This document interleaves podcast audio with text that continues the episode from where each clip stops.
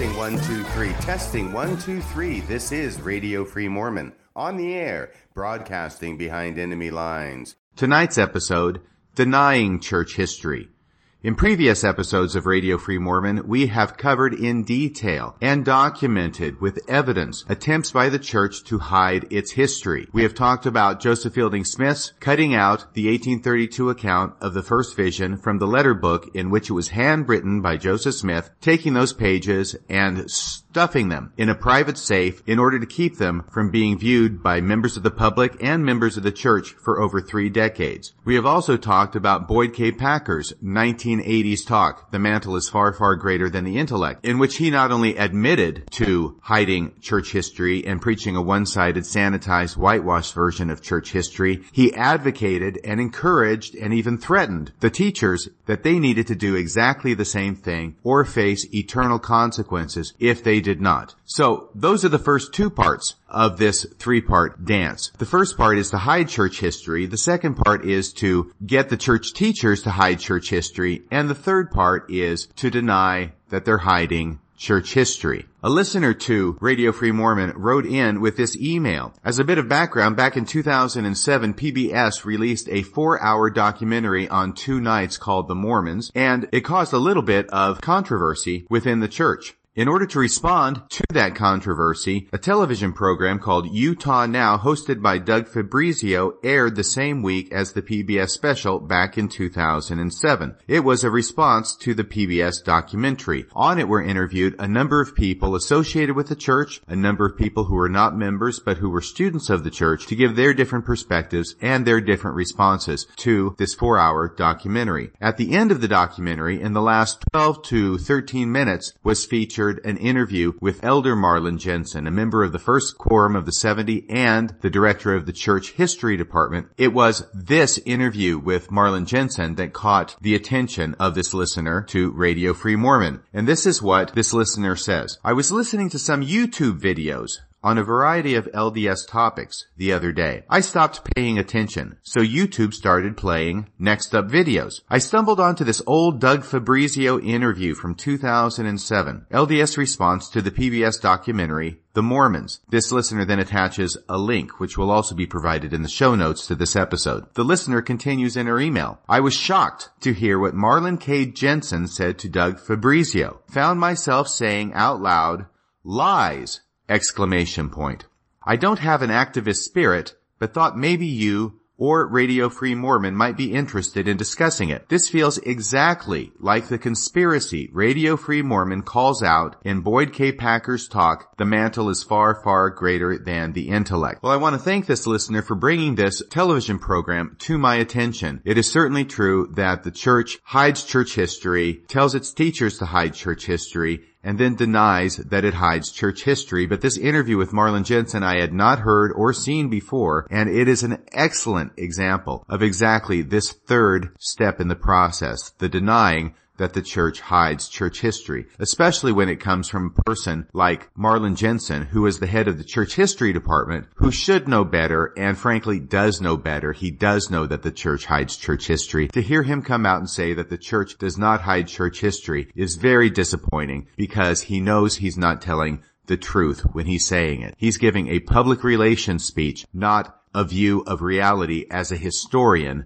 So what we're going to do tonight is I'm going to play excerpts from this interview with Marlin Jensen that was on the Utah Now TV show back in 2007. I will be interspersing my comments throughout the interview. And please, I would encourage you to actually watch the video of this interview. It is very interesting to see how Marlin Jensen composes himself during the interview. He's a very soft-spoken man. I'm sure he's a very kind man, a very nice man, and I'm sure he's also very nervous about being on TV. And being nervous, people will do strange things. One thing that I'm surprised to see him do is spend at least 75% of the time that he's on camera with what appears to be his eyes closed. It seems as if his eyes are closed while he's giving most of the interview, almost as if he's afraid of being hit by somebody for something that he says. And as we go on with the interview, what you're going to see is that he may well be concerned about being called on some of the things that he's going to say, because I think it's pretty apparent that he knows that what he's saying is not true and is easily and readily controverted by facts. I think his hope is that the interviewer is going to let him slide by, will not confront him with those facts, will not do follow-up questions, will not challenge him on the accuracy of his incorrect statements, and he'll be able to slide by. And I think that may be why it is that he has his eyes closed for about 75% of the interview, just hoping that that haymaker does not come. And I'll talk a little bit more during the comments about something else he does and the way he answers his questions that suggests that he knows that what he's saying is not true, and the way he structures his sentences in such a way as to try and minimize the possibility of giving the interviewer the opportunity to challenge him or to get in a contrary point of view and hold his feet to the fire. So here we go. Here's the interview with Marlin Jensen, and I hope you enjoy it. Finally tonight, Elder Marlin K. Jensen, a member of the LDS Church's First Quorum of the 70, joined us this week. Jensen's assessment of the documentary comes from a few different angles. Clearly, he represents church leadership, but he also directs the church's history department. So he sees the film as an historian with an understanding of the past and of an idea of what's at stake in the future. Here, Doug Fabrizio does a good job of introducing Marlin Jensen, who fills two roles in this interview. First, as an official representative of the Church of Jesus Christ of Latter-day Saints and as a member of its Quorum of the 70, and secondly, as the church historian. What this interview is going to show, I think, is that the emphasis is definitely placed on Marlin Jensen being a representative of the Church of Jesus Christ of Latter-day Saints as opposed to his being a historian. He will speak in historical terms, but I think the substance will show that he really is a representative of the church. He is a PR person. And the more I listen to this and the more I think about things, it seems that no matter what position a person has in the church, really their first and foremost position is PR. For example, more recently, Richard Turley, who has worked in the Church History Department for a number of years and produced or collaborated on a number of projects, recently got moved from the Church History Department to being the head of the Public Relations Department for the church. It seemed very clear to me a year ago when Richard Turley went with Elder Oaks to Boise for what has come to be known as the Boise Rescue, that Richard Turley was operating less as a church historian and much more as a church PR person. So when he got transferred from being a church historian or in the church historian's office to being the head of the PR department, I see that more as a lateral move. He's simply doing the same thing he was before, but with a different title.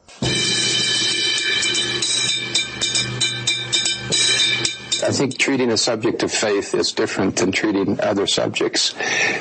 This is the Church of Jesus Christ of Latter-day Saints. It isn't necessarily dependent on Madison Avenue for its validity. Stop the tape. This is one of the many places where Marlin Jensen is going to parse his words very carefully. Now, in theory, I think we can all accept the idea that the truth of the church's message is not dependent upon Madison Avenue. However, the implication that is being made here is that the church does not use Madison Avenue or professional advertising agencies in order to tailor the church's message, find out what would be most acceptable to the public, most interesting to the public, and then use those findings in order to get that message out to the public. For example, the New York Times ran an article stating, "Top Mormon leaders hired two big-name advertising agencies in 2009 to find out what Americans think of the Church of Jesus Christ of Latter-day Saints. The Mormon leaders hired these agencies using tithing dollars to find out what it is that Americans think so that they could then tailor a message to the Americans who are non-members that they would find acceptable and hopefully interest them in Mormonism." It was the result of this use of Madison Avenue that the church then formulated with the help of Madison Avenue and then produced and presented with the help of Madison Avenue their famous I'm a Mormon campaign. Now, there's nothing inherently wrong with this practice by the church using Madison Avenue in order to help come up with a good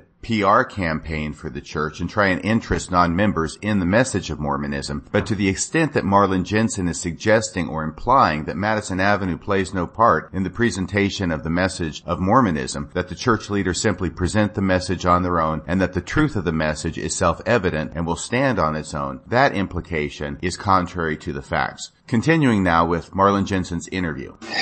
Or its popularity. And so I think our anxiety might have just had to do with whether or not, in the process of dealing with all of the whats and the wherefores and the hows and the whens, that we'd also deal with the why of Mormonism. And I think generally speaking, again, that was dealt with. Maybe not in the depth and in the way we would have done it ourselves, but those of us who have come to know Helen Whitney, I think, appreciate her great talent, her intellectual honesty, and the tremendous effort she made really to portray us as we are. Stop the tape. I think it's important here to acknowledge the fact that Marlin Jensen is being very gracious here in his comments about the documentary, The Mormons, by Helen Whitney. The documentary may not have presented Mormonism in exactly the way that the church would like Mormonism to be presented, but overall it was fair, and kudos to Marlin Jensen for acknowledging the fact that overall it was fair, and it did take a good faith effort into trying to understand and portray the Mormons fairly.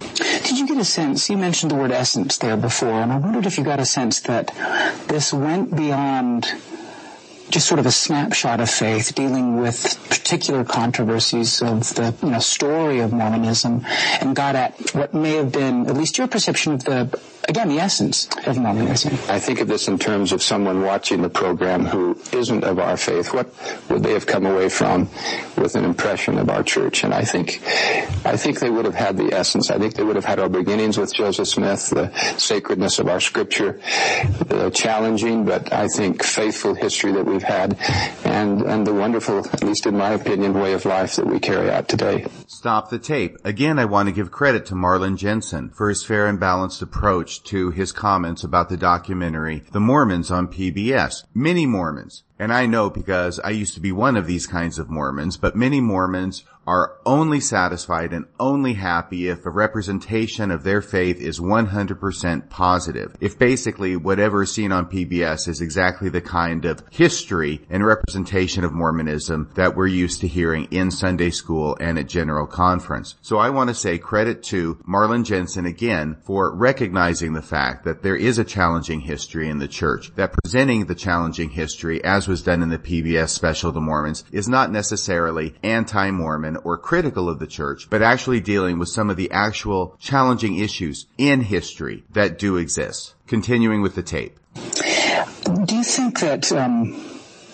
that too much time was spent on the question of polygamy, for example, Mountain Meadows? In that first hour, there was a good amount of time proportionally spent on that, and it's one common thread of criticism that I'm hearing. What do you think about that? Well, I would probably agree. I mean, I thought as we started with the beginnings, with Revelation, and progressed through the persecutions and the Exodus, and then spent a good deal of that first segment on what I would consider, at least in the case of Mountain Meadows, an aberration in the history of the church, a tragic one.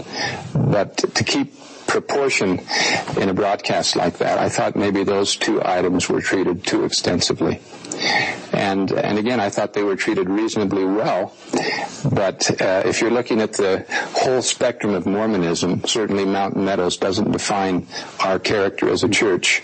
Stop the tape. Again, I think it's fair to say that Marlin Jensen is being fair and balanced here. It's certainly reasonable to see a criticism of the documentary as focusing too much on Mountain Meadows or polygamy or ostensibly negative things about Mormonism rather than the positive things about Mormonism. Once again, this gets back to the idea that a Mormon PR person is going to want everything to be positive, but Marlin Jensen is being balanced at least in recognizing that some negative is going to have to come in there in order for it to be fair. However, the idea of Mountain Meadows is very important in Mormon history in at least this one regard, because it demonstrates the awful and terrible results that can come from unquestioning blind obedience to church authority. Another thing about Mountain Meadows is that the church strove diligently to hide that history of what the Mormons had done there at Mountain Meadows and to blame it on the Indians, to rewrite history, in other words, to make it so that Mormons were not to blame, but somebody else was to blame for bad things happening. This ironically continues to some extent in the balance of what Marlin Jensen is going to be saying, because he will be talking about how Mormonism does not hide its history, even in the face of Mountain Meadows, where there is already an established track record of Mormonism trying its best to hide its history. Continuing with the tape, he will now talk about polygamy.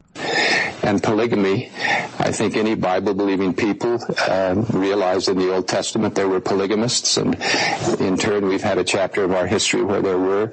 So I think that could have been treated in a better perspective than it was, but... Stop the tape. Here we begin to see Marlin Jensen sliding into the PR persona as a representative of the church and as basically an apologist for the church when he talks about polygamy being presented the way it was in the documentary, and his thoughts that it could have been better presented if it had mentioned biblical polygamists, or in other words, men who practice polygamy in the Bible. His concern seems to be in presenting Mormonism to a Bible-believing America in such a way as to harmonize with the Bible and the actions of biblical patriarchs, even though, in fact, nowhere in the Bible does God ever command polygamy. It is simply a practice that was done by the ancient Hebrews, never with God's explicit sanction or command. But again, just to have it aired and to have it treated in the respectful way it was, I think, was still a plus for the church. We had nothing to hide about those episodes, and so to get them out in the way that they were presented, I don't think hurt the church. Stop the tape. Now we begin to hear Marlin Jensen view things in terms of whether the episode hurts the church. This is the attitude of an apologist, not a historian. His concern is not necessarily for the truth, but what information hurts the church versus what information does not hurt the church, which is more the realm of a PR person than a historian. It's understandable. The church has it set up such that the head of the church historian's office is a general authority now. And so obviously he's going to have to wear two hats, but it seems pretty clear that the one hat that he wears as apologist and PR guy is much bigger and much more prominent than the other hat he wears as a historian. Also notice that he says that the church has nothing to hide about polygamy. This is in 2007. The church has plenty to hide about polygamy, and the church has continued to hide many things about polygamy. It was only recently, in the last couple of years, that the church, under pressure from the dissemination of information on the internet and the easy accessibility of information to its members about the real facts about polygamy, finally came forward with a series of essays on its own website regarding polygamy and Joseph Smith, regarding the fact that he had approximately 33 wives, that about 11 of them were married to other men at the time, that he married them, and that some of them were teenage girls, some as young as 14 years old at the time that Joseph Smith married them. When Marlin Jensen gave this interview in 2007, he, as the head of the Church Historians Department, was surely well aware of all of this information and knew that the church had plenty to hide about Joseph Smith's practice of polygamy and was in fact hiding it even at the time and even as he spoke these words in the interview. I am suggesting, as gently as I can, that Marlin Jensen, when he's saying the church has nothing to hide about polygamy, is being perhaps a little less than honest in this interview. Well, the idea of getting, the truth out that you have nothing to hide is sort of where I wanted to go next, because the documentary presented, if not a comprehensive history, certainly an extensive one, which included, of course, we use the word, the challenging parts of your history, certainly warts and all. And I wonder if you think if you dispute any of those aspects, or if you welcome the fact that some of the untidy parts of Mormon history were presented, or if you were uneasy about that. My own personal view of this is that truth will always fare pretty well in the marketplace of ideas. Stop the tape. The questions are going to start getting closer and closer to home now as Doug Fabrizio focuses in on this issue of how much the church really tells of its own history. Marlin Jensen starts off, interestingly enough, not by stating the church position, but by making it very clear that he is expressing his own personal opinion, that the truth will always fare pretty well in the marketplace of ideas. The question then becomes, if that's his real personal opinion, how does he square that internally himself with his knowledge at the time that the church is doing anything but being open, fair, and honest in expressing the truth about its history and seeing how it fares in the marketplace of ideas. And sure, we have our warts and freckles, but taken in the totality of our history, and I like what Christ himself said about prophets. He said, beware of false ones who come in sheep's clothing and are really ravening wolves. You'll know them by their fruits.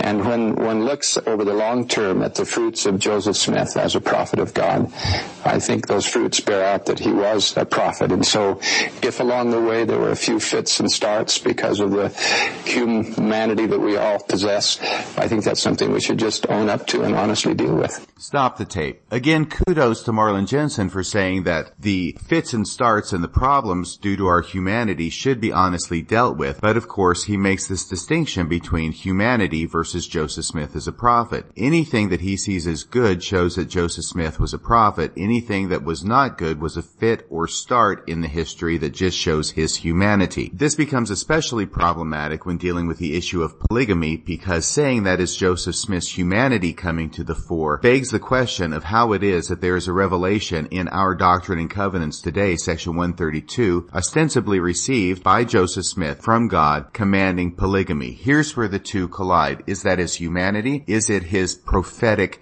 nature? Is that Joseph Smith operating as a human, or is it Joseph Smith operating as a prophet? And if it's both of them coming together, then how on earth is it that we can tell at this point, when is Joseph Smith acting as a prophet? When is he acting as a man? If he says that he receives a revelation from God and that that is actually a display of his humanity, then how is it that we can judge any other revelation that he claimed to have received from God, being Joseph Smith acting as a prophet or Joseph Smith acting as a man? Continuing with the interview. Do you think over time that within the church, whether officially or not, that some of the true aspects of Mormon history has maybe not been hidden, but most people, in the effort to tell the faith-promoting stories of Mormonism, that some of these aspects have not been apparent to the faithful, and that seeing them in a context like this, it may be surprising or disturbing? I mean, do the faithful know about these aspects, do you think? Stop the tape. Here, Doug Fabrizio puts the question in the fairest possible terms, not specifically asking whether the church has been hiding its history, but simply whether it's been emphasizing positive aspects of its history over negative aspects of its history, to the point that members have heard only the positive history, and therefore may be surprised when they hear in the PBS documentary some of the aspects of negative history which they have not encountered before. Marlin Jensen's response is illuminating. I think that's mixed, actually. I think, by and large, educated, well-read people will know almost all of the things that were presented on this broadcast. Others who maybe don't read as widely or haven't been as interested in the church's history or its doctrine may have been surprised by a thing or two. Stop the tape. I think that what Marlin Jensen says here is technically accurate, that those members of the church who are widely read and have studied church history will probably not be as surprised as those members who are not interested in church history and have not done the reading and the research. What Marlin Jensen does not say, however, is that any research that those well-read members have done has to be in non-church correlated sources. In other words, they have to be going off the reservation, reading things that are not sanctioned by the church in order to find out these things about the church that are covered in this documentary, and therefore not be surprised by them. The other thing that's interesting that Marlin Jensen does not say here is he does not say that those members who have attended church faithfully and regularly will not be surprised by what's in this documentary. And the reason why is because what is presented at church 24/7 is going to be the correlated, whitewashed version of church history. There is nothing about attending church for a lifetime that is going to prepare a Mormon for what's in this documentary. And when it comes to attending church as a Mormon, it is a significant period of time. Everybody knows that Mormons go to church for a 3-hour block every Sunday. There are meetings in addition to this. There is general conference in addition to this. There is seminary classes in addition to this. There are institute classes in addition to this. There are firesides in addition to this. But if we just take the 3-hour block, 3 hours every week, there are 52 weeks in a year. If we round that down to 50, 3 times 50 is 150 hours of church instruction every year just at the regular church meetings. In 10 years, you multiply that 150 times 10, and that's 1,500 hours of church instruction just at church in the 3-hour block every 10 years. If you do the math on that, that comes to 62.5 days of solid church instruction every 10 years that every faithful Mormon receives. It is remarkable that attending church over a period of 10 years, and most Mormons have been going for more than 10 years, and you can do the math on that yourself, receiving 1,500 hours of church instruction over the course of 10 years is not going to prepare any Mormon for the negative aspects of church history which they're going to encounter in this documentary. Going on with the interview. But I think the church has never attempted to conceal these things. Almost everything about the church and its history is in the public domain in some form. Stop the tape. Marlin Jensen says two things here that need to be commented on. The first thing is that he has gone from parsing the truth to actually making misstatements of the truth. The first thing he says is that he thinks the church has never tried to hide this information. That is false. The church has not only tried to hide the information, the church has hidden the information in many instances. In fact, in an earlier episode, we talked about how Joseph Fielding Smith, as the church historian, hid the 1832 account of the first vision, and he did it by cutting the pages out of a letter book and hiding those pages in his safe so the public could not know about them. We would still not know about them, except that after 3 decades of their being in his safe, the existence of that first vision account was leaked to the public and forced his hand to release that account. So when Marlin Jensen says that the church has not tried to hide its history, that is a flat-out falsehood. He follows it up very quickly by saying that he thinks that most of the negative information about the church is already available in the public domain. Yes, that's true. What he doesn't say is the fact that it is now in the public domain in spite of the church's best efforts to keep this negative information hidden and secret. And I think the worst thing that could happen to us as a church is to have the impression out there that we're in some way putting something in the back vault. Stop the tape. Did Marlin Jensen actually say what I think he just said? He said the worst thing that could happen is for the impression to be out there that the church is hiding its history. Yes, that is the worst thing that could happen. And that's exactly what is happening as more and more members are finding out that the church has been hiding its history from them. This gets back to what we talked about before. Only those who are widely read and study deeply in non-church approved sources find out this history. If they go to church, if they just read church-approved sources, they are never going to find out about this negative history. And making matters worse is, he says that it would be bad if the public thought the church was hiding this negative history in a vault. That's what he said. In a vault. That's exactly what Joseph Fielding Smith did as church historian, was take the 1832 account of the first vision, in which Joseph Smith mentioned seeing only one being, Jesus Christ, in the first vision, not two, and he took it and cut it out of the letter book in which it was written by Joseph Smith and hid it in a vault. Surely Marlin Jensen knows that as church historian. It is incredible that he's willing to commit himself to that proposition. We don't do that. I've been amazed really in my term of service as a general authority how open and forthcoming the church leaders always are to requests to talk about our history. Stop the tape. You have got to be kidding me. The general authorities have always been open and forthcoming about requests about their history. That is the exact opposite of the truth. And I've got to think that Marlin Jensen knows that. I am aware of no instance in which any church leader has been open about its church history in response to requests from anybody. Rather, the opposite is the case, and the historical record demonstrates that the church has done everything it can to hide negative aspects of church history, to not talk about negative aspects of church history, and to try and keep its members from learning about negative aspects of church history. On the other hand, I think you can distort the church's history by placing an undue emphasis on the weaknesses of people. I think that all has to be kept into perspective. And, you know, if Mormonism is this much, then some of those things we talked about on the broadcast are just that much. Stop the tape. Here Marlin Jensen is making the rather uncontroversial point that focusing on negative aspects of anything can overwhelm the positive aspects, can make the negative aspects seem bigger in proportion to positive aspects. What we're going to find out as he goes along, that really what he's doing is stating this obvious truth, much as Boyd K. Packer stated this obvious truth, not as a reason for keeping negative things in context, but really as a reason for omitting negative things altogether. The negative should not be mentioned, only the positive. And the only reason I say this about Marlin Jensen is because of what he's going to say shortly hereafter in the interview. Well, you know, the question did come up in the documentary about whether or not the strain of intellectualism was being criticized, was being put aside, that people who really did want to explore all aspects of Mormonism were somehow being ostracized or even taken from the church. How do you react to that? That's one thing about the broadcast I personally really regretted, because that is a totally false picture, I think, of what the gospel of Jesus Christ really encourages. I mean, the glory of God is intelligence, and the Book of Mormon, though, does add that it's good to be learned when we hearken to the counsels of God. So there is, again, that balance.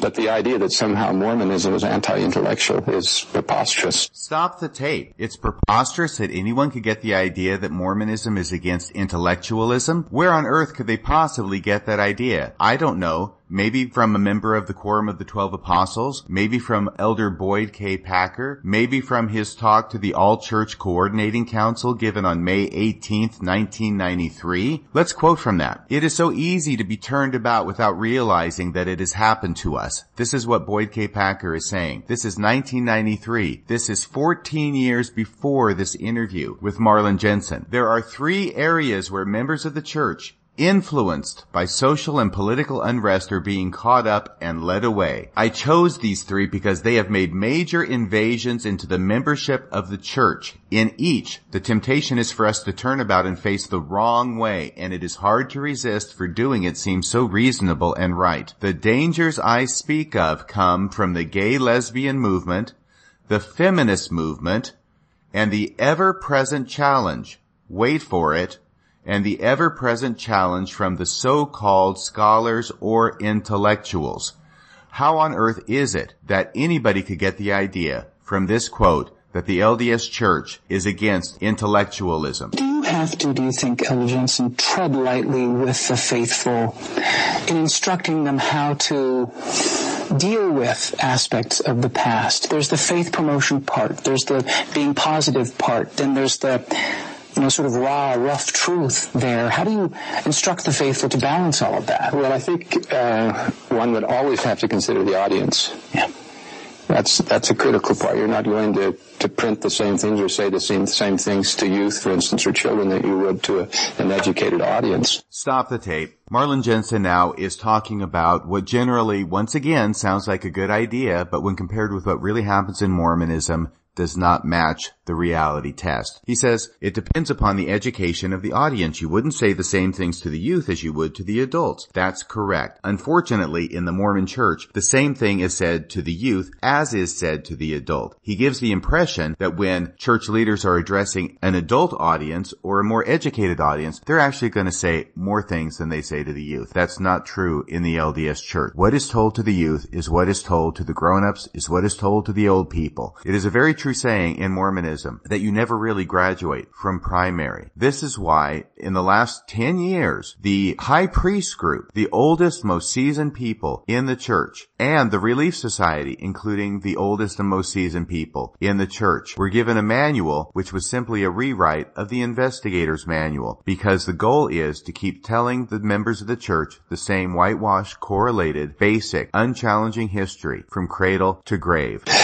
But again, to have the impression that somehow the church would tailor its history or doctor its history and make it more palpable or palatable is untrue. I think our purpose is to build faith in Jesus Christ. Stop the tape. Now, Elder Jensen is flat out lying. He is saying that it is not true that the church tailors or doctors its history, when the church has been doctoring its history from the very beginning. If you want documentation for that, please go to prior episodes regarding the Great Church History Cover-Up and Hiding Church History. These are just two instances that are illustrative of how the church has hidden its church history, has tailored it, has doctored it, has done everything it can to promote only one-sided, whitewashed history of the LDS Church. And for Marlin Jensen to come on an interview in 2007 and say that it is false and not true that the church has tailored and doctored its history is nothing short of lying through his teeth. I'm sorry to put it so bluntly, but Marlin Jensen knew he was lying when he said it, and I'm calling it a lie now. Please notice something about Marlin Jensen. When he tells a lie, what he does is he immediately goes into the next sentence, so there's no break between the lie he has just told and the next sentence. The next sentence will be something that will not be controversial. The point of his doing that, I think, is to make it so there's no break in the sentence, so there's no opportunity for the interviewer to come in and challenge him on what he has just said. If the interviewer knows the facts that contradict what Marlin Jensen just said, he doesn't want to give the interviewer the opportunity to interpose those facts, to interrupt the false narrative he's giving. So that's what he does here. He goes immediately from that false statement into saying that it's the job of the church to preach the gospel of Jesus Christ. Well, of course, who can argue with that? That is, of course, the job of the church. But what is underneath that statement of the job of the church is that the church is so busy teaching the gospel of Jesus Christ that it doesn't have time to actually get into or talk about or teach the challenging aspects of church history or anything negative about its leaders. Because in the 150 hours per year in church, the 1,500 hours every 10 years, it is so busy teaching the gospel of Jesus Christ, it just doesn't have the time to get into any of that negative history. And that is the dodge that is going on there from my perspective. That's what we want to have happen for all of mankind. But you don't do that by concealing the truth or by covering up someone's faults. We all have them, and in fact, that's why we have Christ, so that if we make mistakes, we don't have to be condemned by them forever. Stop the tape. Again, Marlin Jensen makes a general statement, which is true, which is you don't teach the truth by covering up the truth and by covering up people's faults. And yet this general statement, which makes absolute sense and no one can argue with, is exactly the opposite of what the LDS Church does. It covers up the faults of its church leaders. Not only does it cover up the faults of its church leaders, it makes it a sin to criticize the church leaders, even if the criticism is true, as Elder Oaks has famously told the Mormons. You should not criticize church leaders, even if the criticism is true. Implicit in that statement is that there are criticisms that could be true, and yet the cover-up is so extensive and so vast and so rigidly enforced that the members are not to mention any faults of their church leaders, even if those faults are correct, even if those criticisms are true. Marlin Jensen knows that, so at one and the same time he's speaking in platitudes of what is true, generally speaking, while knowing at the same time he's saying it that this is exactly the opposite of what the LDS Church that he represents does and has done for decades. So I think we have to have discretion. Not all truth is useful, someone said once. Stop the tape. This is the part of the talk that absolutely blew my mind. Up to this point, it is possible to think that Marlin Jensen maybe does not know that the church has been actively hiding its history, even though, as the head of the Church History Department, he should know that the church has been hiding its history. But here, he tips his hand and lets us know that, yes, he does know exactly that the church has been hiding its history, because he makes this comment, this quote, as somebody said once, "Not all truths are useful." I think that everybody here who's listened to the first episode of Radio Free Mormon knows exactly where that quote comes from. And that quote comes from Elder Boyd K. Packer's infamous talk, "The Mantle is Far, Far Greater Than the Intellect." That is the talk where he said to the teachers throughout the church that he wants them to hide negative aspects of church history and teach only the positive aspects of church history. He tells them that he wants them to doctor church history. He tells them that he wants them to tailor church history. And if they do not doctor and tailor church history, as Elder Boyd K. Packer directs, they are going to have a very bad time come Judgment Day. So when Marlin Jensen quotes this, he doesn't say Boyd K. Packer, but notice how he laughs. He knows perfectly well he's quoting Boyd K. Packer. He knows perfectly well the talk that it comes from, and he knows perfectly well that that talk is all about hiding church history. So now he's talking out of both sides of his mouth. He's saying, well, we need to be completely open, we need to be completely honest, but we have to have discretion too, which means, going back to Boyd K. Packer, that really, we're not going to be open, we're not going to be honest. It's the same O,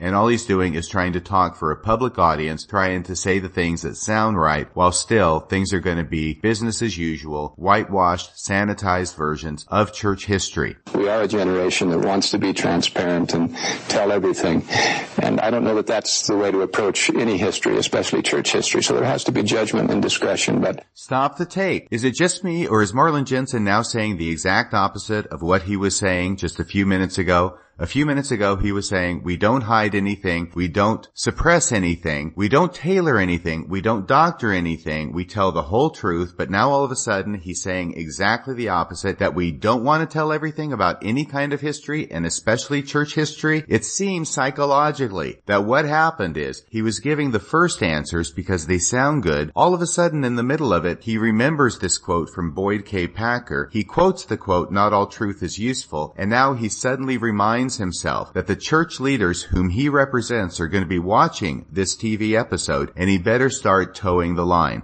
We would love our members to be fully informed and aware of everything.